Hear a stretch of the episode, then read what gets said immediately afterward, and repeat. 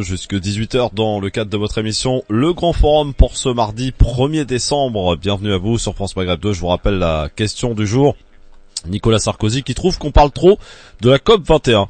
Euh, qu'en pensez-vous? Bah alors quelques commentaires euh, d'une auditrice qui dit non, mais en son temps Sarkozy aurait aimé que l'on en parle euh, de cette COP 21. et puis un autre commentaire de Sabra qui nous dit bonjour. Ce qui est étonnant en France, puisque les médias français passent d'un sujet brûlant à un autre sans aucune transition. vous continuez en tout cas vos commentaires sur Facebook France Maghreb 2, n'hésitez pas. Et puis Warda qui nous dit bonsoir à propos de la COP 21. Euh, je trouve euh, effectivement qu'on en parle beaucoup, euh, trop. Et donc nous dit Warda, et surtout pour rien, pour rien nous dit Warda, et surtout tous ceux qui se réunissent pour soi-disant parler de la santé de la Terre sont les mêmes qui ont pourri la planète. À mon avis, ils ont plutôt parlé du partage de la Syrie en plus de cette conférence de la COP 21. Ça c'est le commentaire de, de Warda par mail. Ousmane Timera est avec moi et notre invité aujourd'hui, Monsieur François Asselineau, candidat euh, et président surtout du parti de l'UPR. Euh, Monsieur Asselineau, bonsoir. Bonsoir. Bonsoir et bienvenue sur France Maghreb 2. Une nouvelle fois, on s'était vu il y a peu de temps et depuis il y a pas mal de choses qui se sont passées. D'abord un, petit mot retour sur euh, ce 13 novembre dernier, ces attentats terribles qui ont touché la ville de Paris et Saint-Denis. Aujourd'hui, 15 jours après les, les, évidemment les attentats qui ont marqué les esprits, ont marqué la, France, bien sûr. Est-ce qu'aujourd'hui, finalement, euh, les politiques, la politique française ne paye pas les erreurs du passé? Euh, oui, ça, vous, vous prêchez un, convaincu, c'est ce que nous avons dit tout de suite. Dès que les attentats se sont ont été commis, euh, nous avons produit euh, le soir même un, communiqué de presse sur lequel, en fait, il n'y a rien à changer. la première chose, c'est qu'on a fait part, évidemment, comme tout le monde, de notre vive émotion. Je le dis d'autant plus que je vis tout près du, du Bataclan. Euh, que l'on entendait des explosions le, le, soir même et que je ne connais pas personnellement, mais par euh, euh voilà, il y avait une jeune fille qui était dans la, dans la, classe de mon de mon fils qui, est morte. Elle avait 17 ans et puis un ancien de ses profs d'anglais aussi qui est mort. Donc c'est évidemment quelque chose devant lequel tout le monde ne peut qu'avoir des larmes aux yeux. Euh, cela étant, un homme d'État ne se laisse pas guider par l'émotion.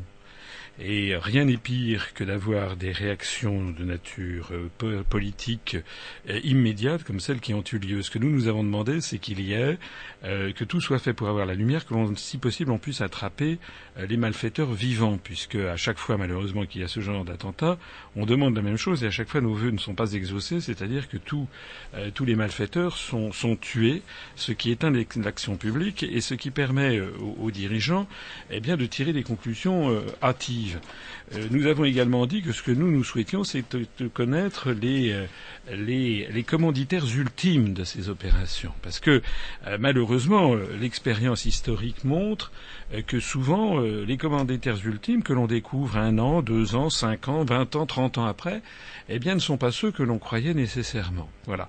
Alors, tout le monde s'est focalisé sur le prétendu État islamique, mhm. mais nous, nous avons dit quels sont. J'ai reposé ce que j'avais dit il y a un an chez, ma, chez Ruquier euh, Madame Léa Salamé m'avait traité d'anti-américain primaire lorsque j'avais fait remarquer le rôle euh, joué par l'Arabie saoudite, le Qatar et, la Turquie euh, dans le financement de ce prétendu État, islamique.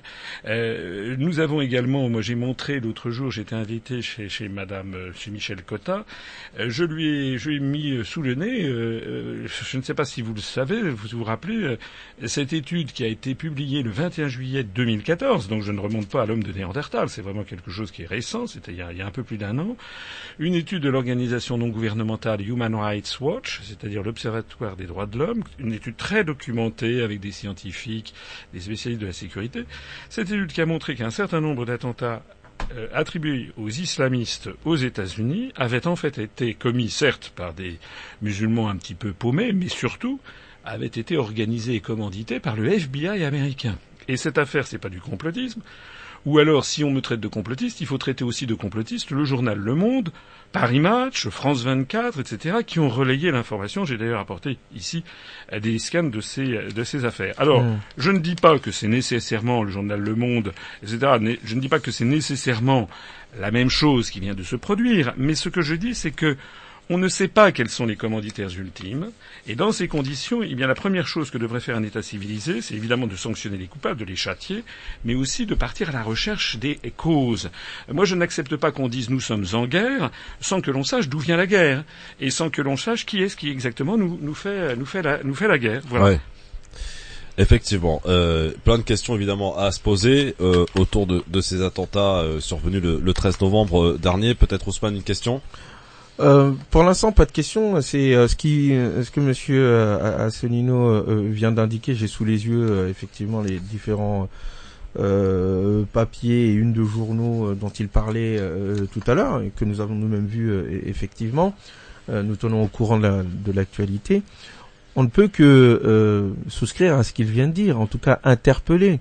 Quand bien même on, peut ne pas être d'accord avec certaines conclusions, avec certaines hypothèses, il est euh, tout à fait normal, démocratique, euh, voire nécessaire pour un État souverain euh, de mettre en place des enquêtes parlementaires, d'essayer, au-delà des intérêts qui se chevauchent les uns sur les autres et se concurrencent, de voir le fin mot de l'histoire. Ne serait-ce que pour savoir pour quelles raisons est-ce que nos armées font la guerre, pourquoi est-ce que nos officiers peuvent mourir? Parce qu'il y a des gens quand même qui vont mourir de part et d'autre d'ailleurs. Là-bas aussi, quand on, bombarde, on rappelle Ousmane, on est en, qui meurent. On est en conflit dans sept endroits différents dans le monde. Donc euh, la question c'est de savoir pourquoi. Ouais, ce qui fait de la France l'État le plus guerrier euh, au monde, Monsieur Asselineau. Oui, je suis d'accord, tout à fait d'accord avec ce qui vient d'être dit. Non seulement d'ailleurs un État guerrier, mais en plus de ça un État qui viole le droit international. Parce que ça, c'est quand même quelque chose de nouveau par rapport à la tradition française. Normalement, en France, euh, en général, je pense qu'au cours des 30 dernières années, si on part à la recherche, on ne trouvera pas beaucoup de cas où la France a violé le droit international. Mais là, on le viole ouvertement puisqu'on ne peut pas envoyer d'armée dans un pays étranger s'il n'y a pas une des deux conditions suivantes qui est réunie, soit c'est à la demande des autorités légalement reconnues par l'Organisation des Nations Unies, Or, nous intervenons par exemple, nous sommes intervenus en Libye ou en Syrie sans avoir l'accord des autorités, euh, des autorités du pays concerné, bien entendu. Euh, la deuxième hypothèse, c'est que l'on intervient avec l'aval du Conseil de sécurité des Nations Unies, qui décide sous l'empire du chapitre 7 de la charte euh, qu'il y a une nécessité d'intervenir. Or, il n'y a pas eu non plus de feu vert au Conseil de sécurité, de telle sorte que les pays occidentaux en général et la France en particulier violent le droit international, c'est un État guerrier, un État criminel au regard du droit international. Je vous fais remarquer, je ne suis pas là pour chanter les louanges de Vladimir Poutine, mais je vous fais remarquer que ça n'est pas le cas de la Russie. Lorsqu'elle intervient en Syrie, elle le fait à la demande de Bachar el-Assad, donc du gouvernement légitimement reconnu par l'ONU. Mais justement, j'ai une question à vous poser. Enfin, j'ai même deux questions. La, la première, c'est, selon vous, quel est l'intérêt euh, de la France de mener de telles guerres, euh, indépendamment euh, de de son respect ou pas de la lettre du droit international. Au-delà de la lettre, il y a aussi un esprit qu'il faut savoir respecter. Quel est l'intérêt? Alors certains disent que c'est financier, d'autres disent que c'est juste pour faire le toutou des Américains. Enfin bref, les États sont quand même des êtres froids qui n'agissent pas euh, euh, pour les beaux yeux euh, de telle ou de telle victime. Donc selon vous, quel est l'intérêt de la France qui a derrière? Et, et, deuxièmement,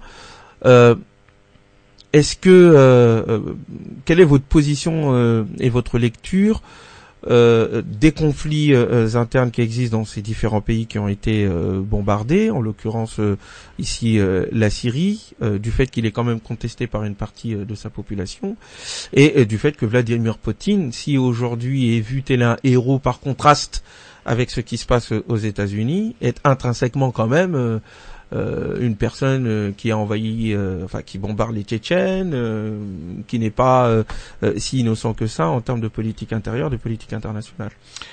Plusieurs questions dans ce que vous me dites. moi, l'intérêt de la France, je ne le vois pas. C'est d'ailleurs une des raisons pour lesquelles j'ai créé le parti politique que j'ai créé, l'UPR.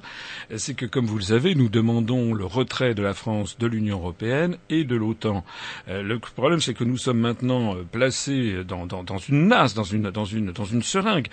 nous faisons partie de l'Union européenne. L'article 42 du traité de l'Union européenne nous place sous la tutelle de l'OTAN. Bon, en plus de ça, Nicolas Sarkozy a fait à réintégrer le commandement militaire intégré de, de l'OTAN.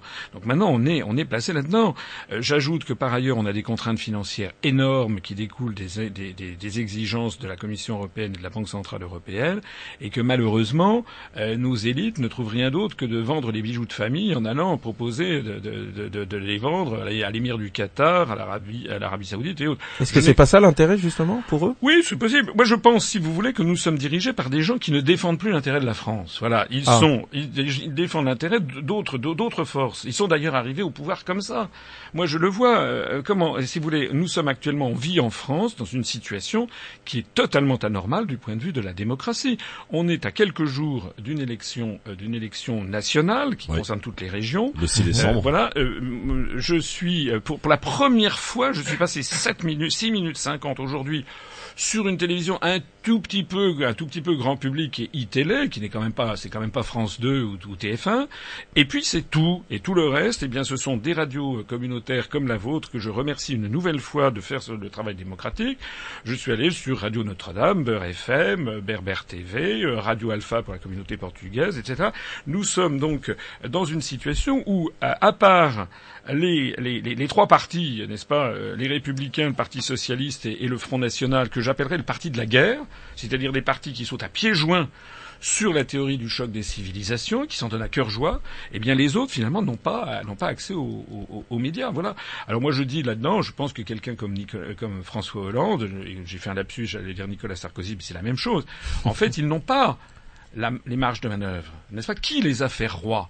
Ils ont été promus par un système politique et médiatique, et maintenant ils sont, ils sont tenus. Voilà. Et les Français, vous savez, le sentent. Moi, ce que je vois, moi, ce qui me frappe, je circule à travers la France, c'est que la- les Français ne réagissent pas comme le 7 janvier dernier. Le 7 janvier dernier, euh, il y avait eu, une, je crois, euh, la, la, réaction aujourd'hui, c'est une réaction de peur. euh, de grande tristesse par rapport au carnage qui a eu lieu, mais aussi de colère, et de colère qui est en train de se tourner contre le gouvernement. Parce que de plus en plus de Français, grâce notamment à, un parti comme le nôtre, à notre site internet, on n'est pas les seuls, mais nous y participons. Et pourtant, euh, François Hollande fait un bon spectaculaire dans les sondages. Hein. Oui, eh bien attendons, nous allons voir ce qui va se passer, c'est possible, mais nous allons voir ce qui va se passer lors des élections. Je n'en sais rien, parce que les sondages, vous savez, vous savez, il y a un. On leur fait dire ce qu'on Euh, veut. Il y, a un, il, y a un, il, y a un, il y a un livre là de, de Philippe de Villiers qui fait un tabac dans les, dans les librairies, paraît-il, pas dit qu'on est à 300 000 exemplaires, où il explique que les sondages ça s'achète et que si vous ne payez pas votre dîme, on, vous, on vous donne des, des, des, des mauvais des mauvaises courses. C'est d'ailleurs ce qui se passe en ce moment pour nous. Ouais. Il sait, On- il sait de quoi il parle, là, Philippe de Villiers. Oui, probablement. D'ailleurs, oui, puisqu'il le dit lui-même, il dit qu'effectivement, il avait payé ça Ouais. les années 80. Bon, moi, je ne crois pas au sondage. Moi, ce que je vois, c'est que beaucoup de gens autour de euh, que, que je rencontre, ce sont des gens qui sont très inquiets également euh, par euh, le, le vol des libertés qui s'accompagne, qui accompagne tout ça. Parce qu'il y a quelque chose qui est tout à fait anormal, euh, c'est c'est c'est que je le disais tout à l'heure, on ne doit pas réagir à, à l'émotion, à l'émotivité. Il n'est pas normal que le président de la République ait convoqué le Congrès pour, euh, lancer l'idée d'une réforme de la Constitution euh, trois jours après les attentats. Euh, je suis désolé, ça ne fait que penser qu'au pire moment de, certains moments de notre de l'histoire mondiale, ça fait penser à l'in- à l'incendie du Reichstag, n'est-ce pas? On, a quelque chose, on ne, se saisit pas de ça. J'ajoute que le, Conseil des ministres a, décidé, a pris par décret le soir même euh, l'état d'urgence. Oui, alors justement, l'état d'urgence qui est prononcé jusqu'au mois de février, Alors, trois mois. Alors, dans un premier temps, c'était un état d'urgence sur une semaine sur l'ensemble du territoire métropolitain. Nous, on a dit que déjà, on trouvait que c'était beaucoup. Euh, bon, ça pouvait se comprendre, mais quand même, je rappelais que, j'ai rappelé que euh, les dernières fois que l'état d'urgence a été proclamé en France, c'est en 2005. Et en 2005, c'était au moment de la crise des banlieues. Vous savez, il y avait des brûles, banlieues, ça brûlait un petit peu partout en France. Il y avait eu 25 départements qui avaient été euh, concernés par l'état d'urgence et ça avait duré euh, quelques jours. Bon, admettons que là, sous le coup de l'émotion, il ait fallu prendre l'état d'urgence pour une semaine, mais ça a été ensuite effectivement prorogé pour trois mois, étendu à l'outre-mer français. Ça veut dire que au mois de janvier, il y aura par exemple aux îles Marquises au Tuamotu, à l'autre bout du monde, euh, ça sera l'état d'urgence à cause de ce qui s'est passé à, à Paris et à Saint-Denis. Euh, et puis maintenant, je vois que M. Valls annonce euh, que euh, cette, cet état d'urgence pourrait être de nouveau prorogé, Si que Brice, voilà, que Brice Hortefeux lui a emboîté le pas en disant que c'était, qu'il était tout à fait d'accord. Et puis vous avez vu alors cette cerise sur le gâteau, c'est que le gouvernement a annoncé comme une fleur que désormais, eh bien la France ne respectait plus tous ses engagements vis-à-vis de la de, de la Convention européenne des droits de l'homme. ouais. C'est c'est c'est quand même gravissime ce qui est en train de se produire. On est en train progressivement de nous retirer nos libertés publiques. D'ailleurs, on apprend qu'il y a, je crois qu'il y a eu 200 et quelques personnes qui ont été euh, qui ont été arrêtés. Ouais. Euh, Il y a des perquisitions euh, de, de jour comme de nuit. Et nous-mêmes, pendant la campagne électorale, eh bien plusieurs de nos réunions publiques ont été interdites. Motif parce qu'on était, parce que c'était en état d'urgence. De qui se moque-t-on hein, De qui se moque-t-on Au même moment, euh, ben, deuil national ou pas deuil national, il y avait des, il y avait des réunions où, au POPB, il y avait 5000 personnes qui faisaient avec de la musique, un concert, etc. Donc il y a objectivement une, une, une, dérive qui met en cause nos libertés publiques les plus fondamentales. Et je ne suis pas le seul à le dire. La Ligue des droits de l'homme a fait part de son extrême inquiétude. Il y a également le syndicat de la magistrature qui a également appelé à... à, à et je crois qu'il y a un certain nombre de mouvements euh, de gauche qui, qui également ne, ne, ne, sont, ne sont pas d'accord. Voilà. Mais euh, oui. euh, pour revenir, à, quelle est votre position par rapport, vision par rapport à Vladimir Poutine? Ah, alors, oui, excusez-moi, vous aviez une, deuxième, grave, oui, vous aviez une deuxième question, absolument. Je lâche pas l'affaire, on, avait, inquiétez vous avez, pas. on avait dérivé un petit peu. Donc, euh, alors, il est bien entendu que les pays dont on parle, que ce soit l'Irak de Saddam Hussein, la Syrie de Bachar al-Assad, ne sont pas sans doute des modèles de démocratie. Ça, Cela va sans dire. Oui, mais mais l'Arabie Saoudite, l'Émirat de Qatar, Aussi. le Royaume de Bahreïn sont-ils des modèles? Moi, moi je suis allé dans tous ces pays, mais je peux vous dire que la, la, la, la, la joie de vivre et, et, en particulier, je pense, je pense notamment aux femmes, sans commune mesure supérieure à ce que c'était en, Syrie ou en, Irak du temps où c'était dirigé par le parti Baas, qui est un parti laïque d'inspiration française, euh, où d'ailleurs vivaient en, en, harmonie les différentes communautés, y compris notamment, je me rappelle, 13% de chrétiens nestoriens en, Irak, sans commune mesure, une vie, un mode de vie beaucoup plus libre, beaucoup plus voilà, euh, que quand vous arrivez en Arabie Saoudite ou, ou, ou au Koweït. Euh, ça, c'est un fait. Vous m'interrogez sur Vladimir Poutine. Moi, je ne suis pas là pour défendre Vladimir je Poutine. Je sais bien. Bon, euh, oui, c'est vrai que je crois qu'il n'est pas allé main morte euh, chez euh, avec les, les, les Tchétchènes. Mais euh, bon, c'est encore une fois le cas de le dire. Il n'est oui. pas allé du tout de main morte. Voilà, il n'est pas allé de main morte. Mais il faut dire aussi qu'il y, y, a eu des attentats qui ont été commis par des Tchétchènes qui, qui sont quand même terribles. Oui, mais bien en amont déjà de ces attentats-là, on a envahi ce pays on l'a martyrisé. Oui. Et euh, les attentats ne sont qu'une conséquence de ce que font la Russie, un peu comme ce qu'on ce qu'on est en train de vivre ici. Oui. Pour avoir une vision globale. C'est vrai, mais ça remonte, ça remonte. Cette ah ouais, dites ça à ceux qui ont perdu leur maman, qui ont oui, vu leur. mais je ne suis pas là. Attendez, je ne suis pas là pour défendre Vladimir Poutine. Je sais bien. Voilà. On pourrait vous faire remarquer aussi que Vladimir Poutine, il a, il a, il a fait, il a, il a inauguré la plus grande mosquée de, de Moscou. Ah oui, mais c'est qu'un symbole. Voilà. Oui, mais ce sont des symboles qui comptent. Écoutez, je ne suis pas là pour défendre Vladimir Poutine. Ce que je sais en tout et je crois qu'il y a énormément de Français qui sont d'accord avec moi, c'est que, et pas seulement des Français d'ailleurs, c'est que heureusement qu'il est là et que la Russie est là. Parce que si la Russie n'était pas là, eh bien, je me demande ce qui se passerait en ce moment au Moyen-Orient. Nous aurions en fait une mainmise complète de l'OTAN sur sur l'ensemble du Moyen-Orient, qui est en train, et j'insiste là-dessus parce qu'on va reboucler avec les élections régionales, euh, les États-Unis et, et, et, les, et, les, et l'oligarchie euro-atlantiste ont, ont rien moins euh, comme projet mondial que de pulvériser les uns après les autres tous les États-nations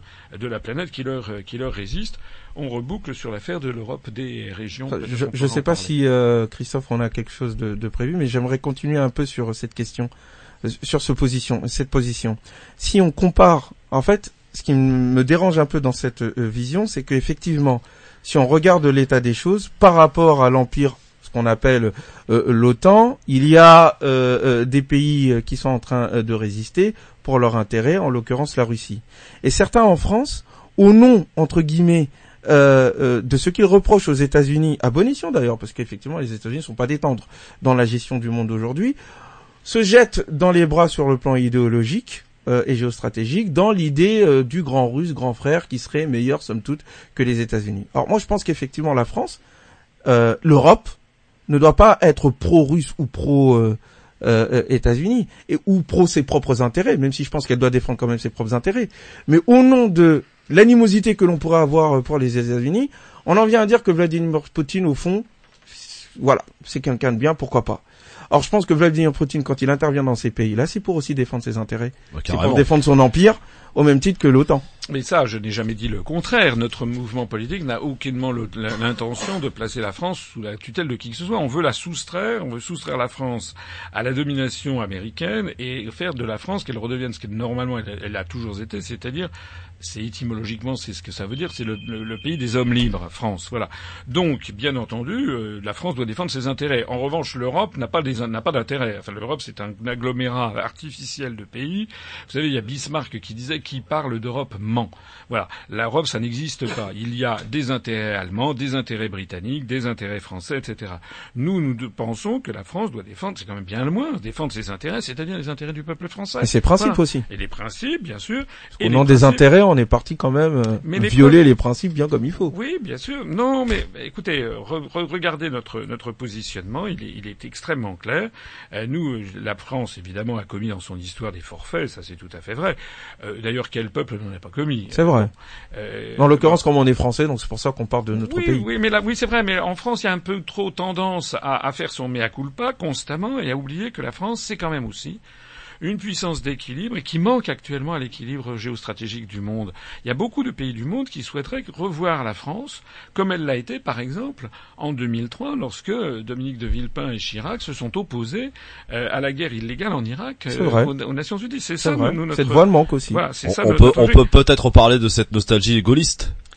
Oui, mais ce n'est pas qu'une encore une fois De Gaulle là aussi a commis des erreurs. On n'est pas là, on prend pas des modèles. Ce que l'on dit nous, c'est que notre objectif, notre objectif, c'est de revenir et d'essayer de redonner à la France ce qu'elle devrait être, c'est-à-dire la porte-parole de la liberté des peuples et des nations. Et je suis d'accord avec vous que Vladimir Poutine il défend les intérêts de, de la Sainte Russie, comme le président Xi Jinping défend ceux de la, de la Chine.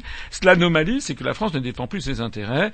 Or, les intérêts de la France, c'est justement de faire promouvoir, le, concert entre les nations au XXIe siècle. En tout cas, c'est notre vision du monde. François Asselineau, qui est notre invité, que vous allez pouvoir aussi vous interroger dans un instant sur France Maghreb 2, mais j'aimerais auparavant qu'on parle dans un instant, juste après de la pub, de l'Europe, parce que au travers de ces attentats tragiques qui sont survenus le 13 novembre, on s'est aperçu quand même que l'Europe avait des sacrées euh, défaillances. On va en parler euh, dans un instant justement de l'Europe. Vous en parlez beaucoup de cette Europe euh, dont vous n'êtes pas vraiment un admirateur, on va dire. on y revient dans un instant avec vous sur France Maghreb 2 dans cette émission du Grand Forum. François Célineau, notre invité jusque 18h. De ce Grand Forum avec notre invité, Monsieur François Célineau du parti de l'UPR. Vous êtes d'ailleurs toujours le, le site le plus, le parti le plus visité sur Internet, Monsieur Asselineau? Oui, ça dépend des, des, jours. Parfois, on est dépassé par un autre parti, le Front National pour ne pas le nommer, ah. et parfois par. Il a la cote hein, en ce moment. Ben, le Front National passe partout sur toutes les médias, du matin, midi, soir et la nuit. Voilà. Tout à l'heure, j'étais, j'ai eu droit à 6 minutes 50 euh, secondes sur euh, sur iTélé. On m'a évidemment parlé du Front National. Il n'était d'ailleurs question que de ça, puisque euh, le patron des patrons, Monsieur Gattaz du, MEDEF, a encore fait. voilà. Alors, moi, j'ai dit que la vérité, c'est-à-dire que si l'oligarchie ne voulait pas du Front National, eh bien, ils, ils appliqueraient ce que nous nous subissons, c'est-à-dire tout simplement, ils ne parleraient jamais, ils ne donneraient jamais la parole au Front National. Voilà.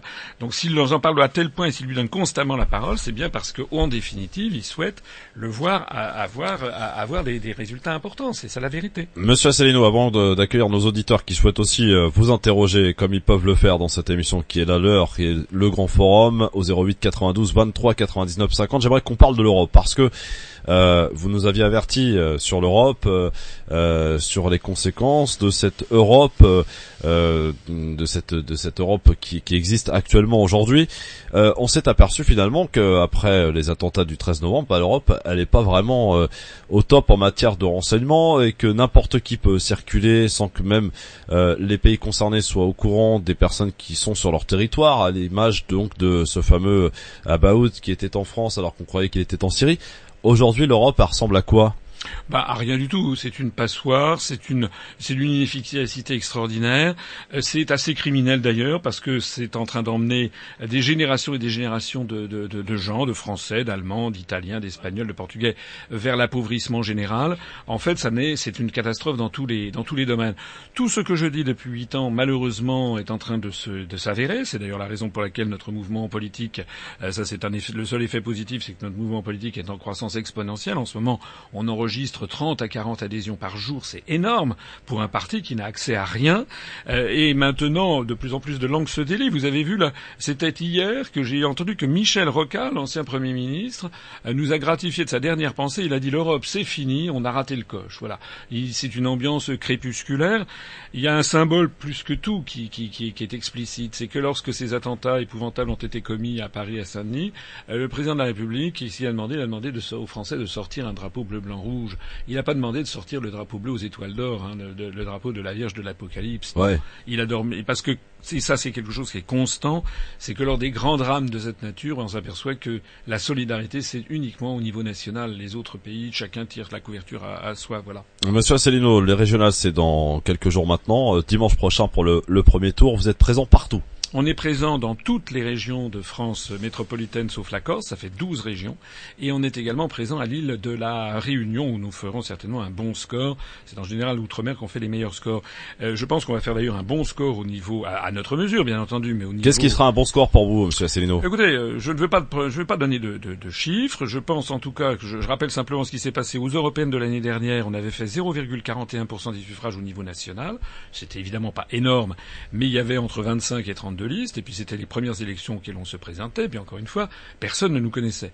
Là, il y a des sondages qui varient entre 1,5 et 2% ce qui est certain. progression. Ce qui est certain, c'est que euh, les, les 14 élections euh, départementales où on s'est présenté depuis le début de l'année, plus l'élection législative partielle de la troisième circonscription de, de l'Aveyron, on a fait en, sur ces 15 élections, on a fait en moyenne 1,7% donc une croissance, une multiplication par 4 à 7 du nombre de, de nos suffrages, et c'est un peu ce que nous espérons.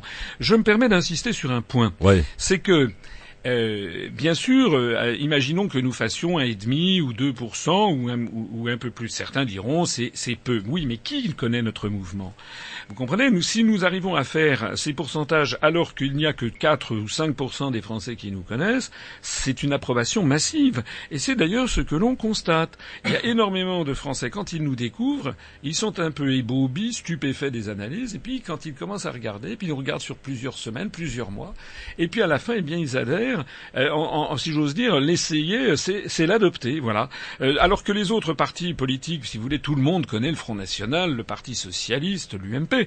100% des Français les connaissent. Donc euh, vous avez énormément de gens qui n'en veulent pas. Et puis le plus grand parti de France, ne l'oubliez pas, ce sont les abstentionnistes qui vont Eh peut-être oui. atteindre 40 Ouais. ou 50%. Ouais. Donc nous, notre discours, il, il- passe très très bien. Euh, Le seul problème que l'on a, le seul vrai problème que l'on a, c'est l'absence encore de notoriété. C'est la raison pour laquelle d'ailleurs les grands médias du système, qui sont quand même tenus par l'oligarchie, nous ferment leurs portes. C'est un peu un hommage du vice. Est-ce que vous avez saisi pour ce pour ce sujet précis Est-ce que vous avez saisi Je pense que ça a été fait à plusieurs reprises. Le Conseil supérieur de l'audiovisuel qui est en charge quand même de veiller à ce que les temps de parole soient respectés? Mais pas du tout. Euh, Enfin oui, nous l'avons saisi, le CSA. Mais le CSA, il a inventé un truc qui s'appelle l'équité. Alors Ouais. moi, l'égalité, je sais ce que c'est l'égalité. 1 égale 1, 2 égale 2. L'équité. On ne sait pas. Pour, les, pour, le, pour le CSA, on a l'impression que l'équité consiste à donner plus de temps de parole aux partis connus. Mais c'est le contraire même de l'équité. Ce qu'on appelle le commerce équitable, par exemple, c'est avec, je pense, un producteur de cacao ivoirien. On va lui donner, dans le commerce équitable, plus d'argent que si on laissait jouer les forces naturelles du marché avec les grandes centrales d'achat. Bon, c'est ça le commerce équitable. Normalement, euh, si on appliquait le principe de l'équité à la politique, on devrait, au moment des élections, donner un peu plus de temps de parole à ceux qui ne l'ont jamais, euh, plutôt que rien. Eh ben, c'est le contraire qui est vrai. C'est pas faux. Ah, Voilà. Actuellement, actuellement, on a. Imaginez, par exemple, on nous dit oui, mais vous comprenez, les autres sont, plus connus. Ben, évidemment qu'ils sont plus connus puisqu'ils sont déjà passés euh, euh, dans, les médias. Euh, c'est un peu aussi comme s'il y avait, imaginez, aux Jeux Olympiques, on, disait par exemple aux, aux- aux 400 mètres, euh, ben on a, on va donner aux prochains Jeux Olympiques, on va donner un avantage de 150 mètres à celui qui a eu la médaille d'or il y a 4 ans, et puis les nouveaux venus, eux, ils vont avoir un handicap de 200 mètres supplémentaires. C'est se moquer du monde. C'est d'autant plus grave que les que les, tous les sondages montrent et puis les gens que je rencontre partout, les gens ils en ont marre. Ils veulent non pas du changement, ils veulent pas changement droite gauche, ils veulent autre chose, ils veulent un parti politique qui soit honnête, dans lequel ils puissent avoir confiance et qui leur restitue la France qui leur a été volée, c'est-à-dire notre démocratie, notre liberté, notre défense de la, défense de, de l'image de la France, etc. C'est ça qu'ils veulent et ils ne le trouvent nulle part, Mais sauf quand ils découvrent Est-ce que votre image de la France est-elle euh, multiculturelle ou monoculturelle? Ouais, écoutez, euh, ça, tout le monde le. c'est- une question que je pose. oui, vous je pense que les gens ont, ont besoin aussi d'entendre oui, quel est quel est votre projet pour la France. On parlera ensuite de votre vous programme d'ailleurs. euh, Oui, vous devriez regarder davantage. Peut-être vous n'avez peut-être pas vu notre notre site et notre notre programme. Euh, Nous, nous sommes un mouvement qui, euh, on nous reproche, on dit vous voulez sortir de l'Union européenne, vous voulez fermer sur la France sur elle-même. On dit non. On veut au contraire la réouvrir sur l'ensemble du monde, parce qu'actuellement la mondialisation c'est pas une, c'est pas de l'universel, la mondialisation c'est une américanisation. Mhm. Et nous ce que nous disons c'est qu'on doit se réouvrir sur le monde, notamment sur les pays de la francophonie, mais sur l'ensemble du monde. Par exemple dans notre programme pour les élections régionales en Île-de-France, Mhm. j'avais euh, proposé, je propose, qu'il y ait un, un festival bisannuel euh, du film panafricain qui soit qui fonctionne en tandem avec le festival panafricain de, de Ouagadougou, euh, qui se tient une fois tous les deux ans. Vous savez que euh, le, le- film le plus connu euh, bénéficie, enfin le plus le plus le, plus- le gagnant euh, bénéficie non pas de l'étalon de, de, la- de la Palme d'Or comme à Cannes, mais de l'étalon d'or de, de Yenengwe. Mhm. La dernière fois que ça s'est réuni, c'est un film sénégalais francophone qui a eu ce- cette, cette, ce- ce- ce- cette, cette palme, enfin cet étalon d'or. Il est distribué où en France? Nulle part. Jamais. Alors que 70% des films euh, de ce festival panafricain sont francophones. En revanche, le festival du film, euh, américain de Deauville, ça on en entend parler. Hein. Donc nous, ce que l'on veut, c'est rouvrir le monde, pas seulement en matière de cinéma, mais de façon générale, euh, rouvrir la culture, apprendre aux jeunes Français que le monde ne se résume pas euh, aux États-Unis d'Amérique, mais qu'il concerne l'Afrique, le Moyen-Orient, le monde arabo-musulman, la Russie, la Chine, le Japon. Moi, j'ai vécu au Japon, j'ai parlé le japonais. Et ce qui va dans le sens qui peut vous, rassurer, si vous avez des, des doutes, c'est que nous avons dans notre mouvement politique plus de 6% de nos adhérents qui sont des Français expatriés, jeunes souvent, dans 79 pays du monde, alors que la moyenne nationale est de 2%. Et que nous avons également une proportion tout à fait significative de Français, de jeunes Français issus de l'immigration et qui sont extrêmement intéressés par notre par notre mouvement, notamment d'ailleurs, je parle ici au, public mu- musulman que nous avons toujours toujours refusé la non seulement la stigmatisation, de, la stigmatisation des musulmans, mais que nous expliquons et c'est aussi une de nos spécificités que la construction européenne, si on y réfléchit à fond, c'est en fait une espèce d'apartheid planétaire. C'est-à-dire un- vous avez d'un côté le monde blanc, et puis de l'autre côté le reste du monde, et c'est une vision anglo-saxonne des choses. En d'autres termes, pourquoi la France devrait-elle fusionner avec l'Estonie, la Lettonie, la Slovaquie, la Finlande, j'ai rien contre ces pays, mais nous n'avons pas des liens particuliers avec ces pays. Et pourquoi devrait-on se séparer de pays avec lesquels nous sommes infiniment plus proches la Tunisie, l'Algérie, le Maroc, le Québec, le- la Suisse, euh, le, le Sénégal, la Côte d'Ivoire, Madagascar, le Liban, la Syrie, etc. Pourquoi? D'accord. Ben, Il n'y a pas de raison. Nous, on a vraiment. Et, et- et quand je dis ça, eh bien, euh, d'un seul coup, beaucoup de gens commencent, les écailles leur tombent des, tombent des yeux, comme on dit, vous savez, dans les, dans, dans- dans Mm. les actes des apôtres. D'un seul coup, ils se redisent, mais en fait, il a raison. Au troisième millénaire, il faut plus faire la séparation entre les pays torchons et les pays serviettes, si j'ose dire. Il n'y a pas une aristocratie. pas d'ailleurs. Il n'y a pas une aristocratie des peuples du monde. Ça, ça n'est pas notre vision des choses. On va prendre la direction de nos auditeurs, à qui je vais demander d'ailleurs de- d'être bref, concis et précis avec leurs questions, afin que un maximum d'entre eux puissent passer et que François Asselineau puisse y répondre. Méziane, bonjour. Oui, bonjour monsieur, bonjour monsieur Asselineau. Bonjour, monsieur. Euh, toutes mes salutations. Euh, voilà, ma, ma question, euh, peut-être qu'elle va vous paraître euh, bizarre, mais euh, à, à- l'époque de la guerre froide, euh, il y avait deux blocs. Euh, Il y avait donc euh, l'URSS et puis le, avec le pacte de Varsovie et l'OTAN. L'URSS étant démantelé, euh, pourquoi est-ce que l'OTAN continue à, à se renforcer? Ben écoutez, c'est une. Merci c'est une- Méziane. C'est une très bonne, c'est une très bonne question. Euh, Charles de Gaulle avait dit dans une confidence à, à- à Alain Perfide, qui l'a rapporté dans son livre C'était de Gaulle. De Gaulle avait dit lorsque le communisme s'effondrera, il dit ça en 63-64, il faisait preuve de, de- de vision, de prémonition. Lorsque le communisme s'effondrera, l'OTAN de- disparaîtra également parce que les pays européens reprendront leur liberté. Et en fait, euh, c'est une des rares fois, mais c'est une des fois où, où De Gaulle n'a pas vu juste. Pourquoi? Bien parce que les États-Unis d'Amérique, en fait, ont poussé leur avantage. Normalement, la, la dissolution du pacte de Varsovie aurait dû entraîner euh, celle de l'OTAN. Quoique je vous rappelle que historiquement l'OTAN a été créé avant le pacte de Varsovie, que le pacte de Varsovie était une réponse à l'OTAN et non l'inverse. Mais les États-Unis ont profité de l'effondrement soviétique pour en fait pousser leurs avantages, faire entrer tous les pays de l'Est européen dans l'OTAN d'abord, puis dans l'Union européenne ensuite. Et nous, nous sommes logiques avec nous-mêmes. Nous disons qu'en fait, l'OTAN et l'Union européenne, c'est en fait les deux faces de la même médaille d'asservissement, euh, de domestication du continent européen par, par Washington. C'est la raison par laquelle il faut sortir et de l'un et de l'autre pour assurer la paix du monde. Voilà, question de Méziane. Une autre question, celle de Shérif, qui j'espère sera aussi courte que celle de Méziane. Bonsoir Shérif. Oui, bonsoir, bonsoir Monsieur Asselineau. Bonsoir. Euh, ma question sera pas courte parce que je vais, je veux quand même. Euh, L'heure est grave, Monsieur Asselineau. On voit très bien qu'il s'agit euh, en effet une stratégie qui est celle d'une stratégie dite de chaos contrôlé. Euh, c'est comme ça qu'elle s'appelle. Euh, Roland Dumas témoigne lui-même qu'il a été euh, approché en 2011 à Londres par des services secrets pour foutre la pagaille en Syrie. Il a d'ailleurs répondu qu'il était français, que ça l'intéressait pas. C'est un témoignage de quelqu'un qui a une longue expérience politique.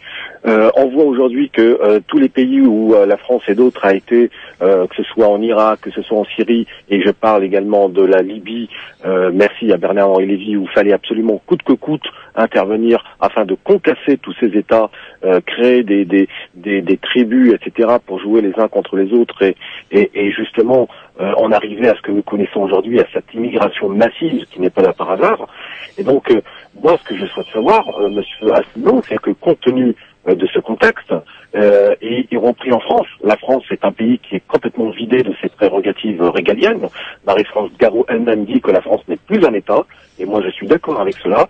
On est aujourd'hui face à un personnel politique qui euh, est complètement euh, soumis à un système oligarchique, effectivement, euh, et qui n'ont plus de marge de manœuvre, sauf pour les sujets sociétaux.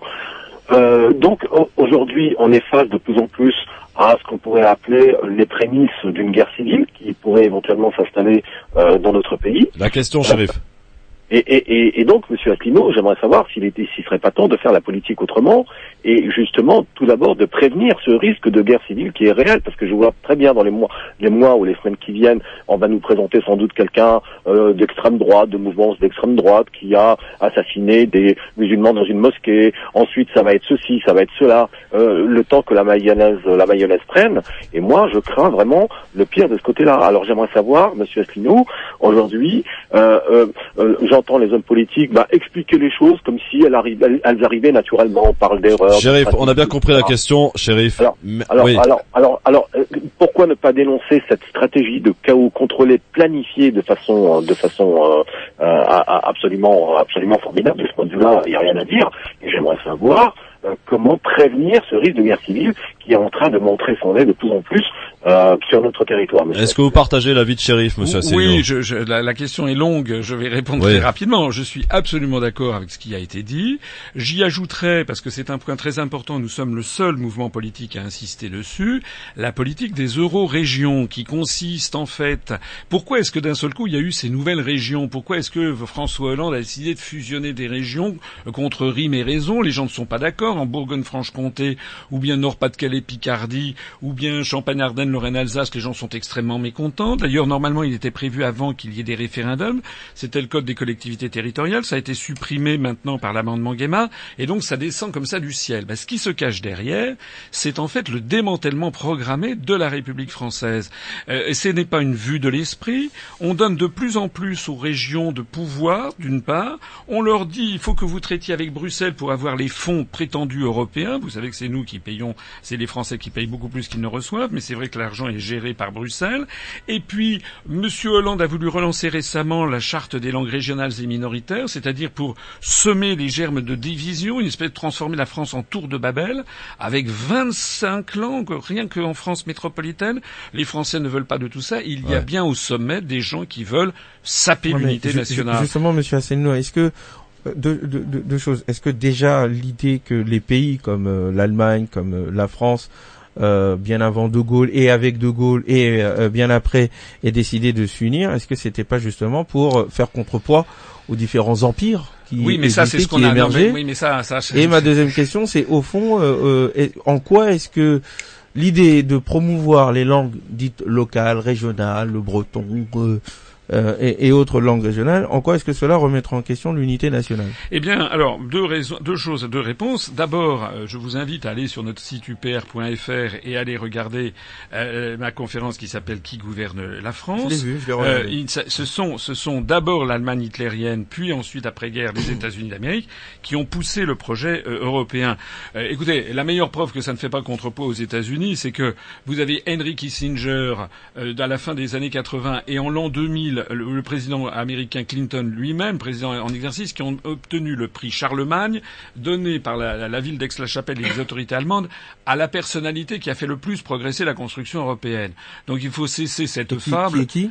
Euh, comment? C'était C'était Clinton qui l'a obtenu en voilà. 2000. Bon, Mm. Et donc euh, ça, ça fait, il faut cesser cette femme. On voit bien d'ailleurs que plus on construit l'Europe, plus on détruit en fait l'Europe et on transforme l'Europe en vassal euh, de, de- de- des États-Unis d'Amérique. La France n'est plus la La France est désormais complètement dominée euh, géo, géopolitiquement.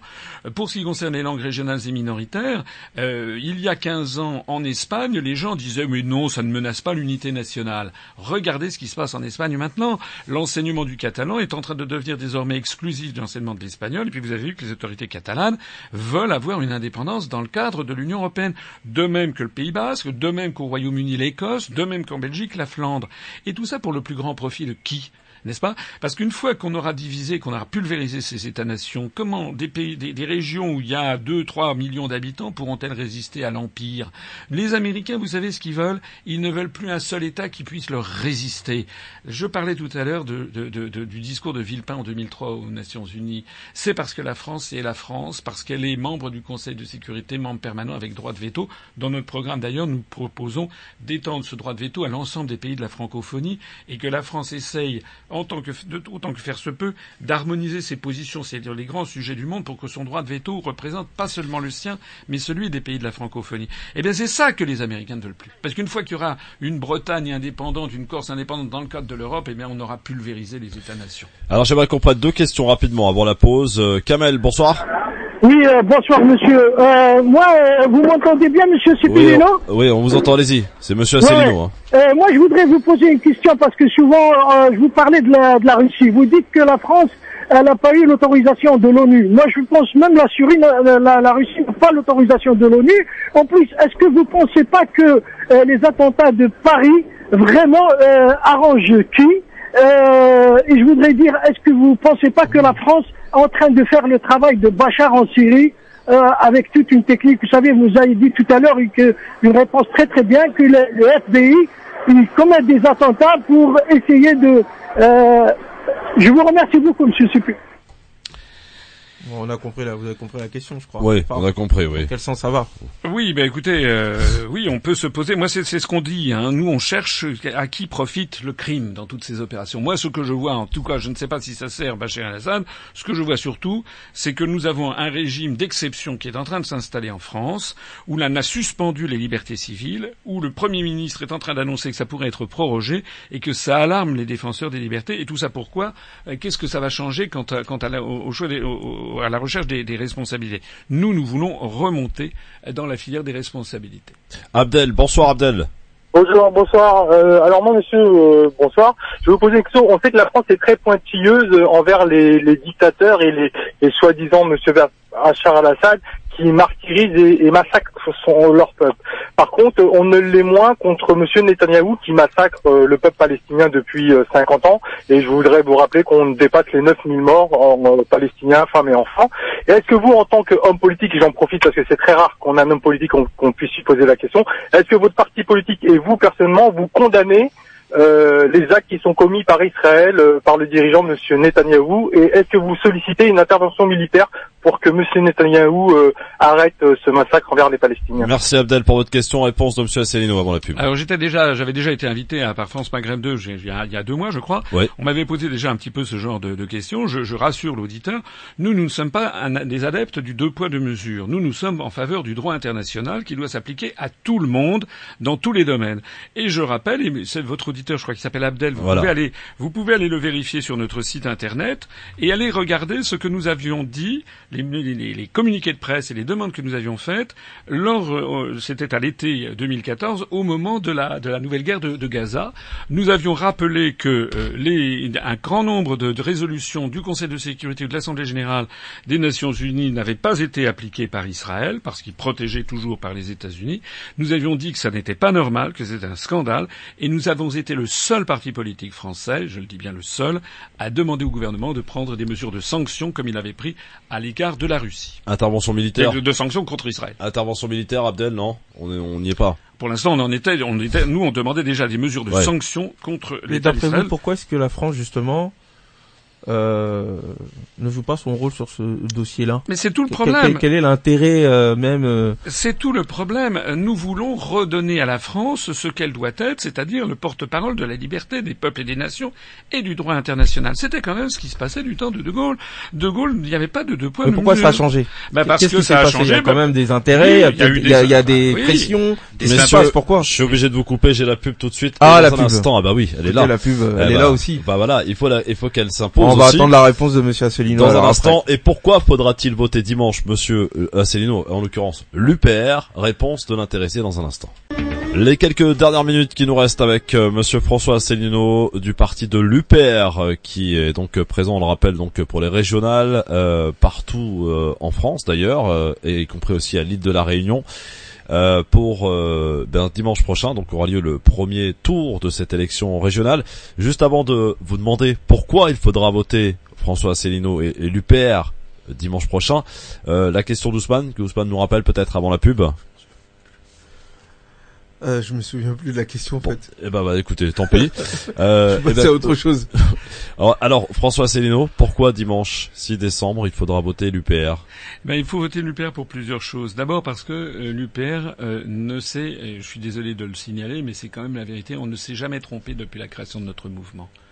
Les gens peuvent aller sur notre site internet, peuvent aller éplucher tout ce que j'ai pu dire et écrire, pas seulement moi, mais les membres de, de l'UPR qui m'ont rejoint, les analyses que nous avons faites. Depuis huit ans, je mets les, auditeurs au défi de trouver un sujet sur lequel on se soit réellement gravement trompé.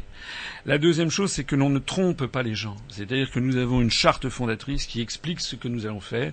L'UPR, elle dit ce qu'elle fait et elle fait ce qu'elle dit. La troisième raison, ben, je suggère aux, aux- aux électeurs... Ça, c'est toujours avant d'arriver au pouvoir hein, qu'on dit ça. Euh, Oui, mais non. Regardez les autres. Là, on vient de mettre en ligne aujourd'hui même un jeu sur notre site upr.fr un- un- une vidéo qui est assez cocasse, si vous voulez, qui dure 35 minutes, où l'on présente les 21 versions, par exemple, du Front National sur l'Union Européenne et l'euro.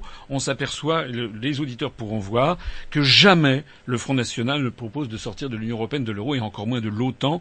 C'est exactement ce que nous disons, parce qu'on nous envoie toujours ça dans les gencives. En fait, le Front National est un mouvement leur. Je conseille aussi aux électeurs de regarder un petit peu les professions de foi qu'ils ont reçues ou qu'ils reçoivent en ce moment dans leur, boîte aux lettres, et puis qu'ils comparent, qu'ils goûtent et comparent, qu'ils voient par exemple la hauteur de vue, la qualité des analyses qu'il y a. C'est pourtant une feuille recto verso sur notre page, sur notre, sur notre profession de foi. Nous sommes les seuls à parler justement des risques de guerre. Nous sommes les seuls à dire qu'il faut que la France quitte l'OTAN parce que nous devons absolument euh, nous quitter le- le- le- le- l'OTAN et l'Union européenne parce que ça sape nos acquis sociaux, ça sape nos libertés et ça nous entraîne vers des conflits très graves contre la Russie et le Moyen-Orient. Ouais. Nous sommes les seuls à le dire. Allez regarder maintenant les autres professions de foi, celle par exemple du Front de gauche qui dit pour que la vie soit plus belle, c'est une promesse, voilà ce qui a marqué dessus, ou celle du Front national qui, qui sème la haine et la discorde avec des trucs comme manger français dans nos cantines. Vous voyez que c'est systématiquement essayer de semer la zizanie.